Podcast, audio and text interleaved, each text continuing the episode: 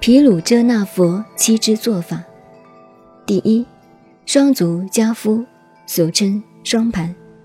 如果不能加夫坐，就采用金刚坐，即右脚放在左腿上，或者采用如意坐，左脚放在右腿上。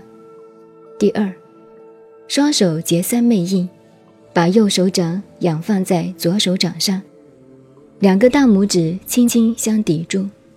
第三，背脊自然直立，像一串铜线。身体不健康的人最初不能直立，不妨听其自然，练习日久后，就会不知不觉的自然的直立了。第四，双肩保持平衡，不可歪斜，也不要故意的用压力。第五，头正颚收，后脑稍向后收。下颚向内收，轻轻靠住颈部左右两大动脉。第六，舌抵上颚，舌根轻轻抵住上门牙根，唾线中点。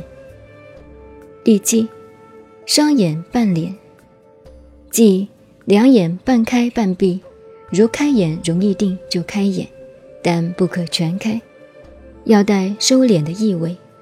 如闭眼容易定的话，可以闭眼。但是不可以昏睡。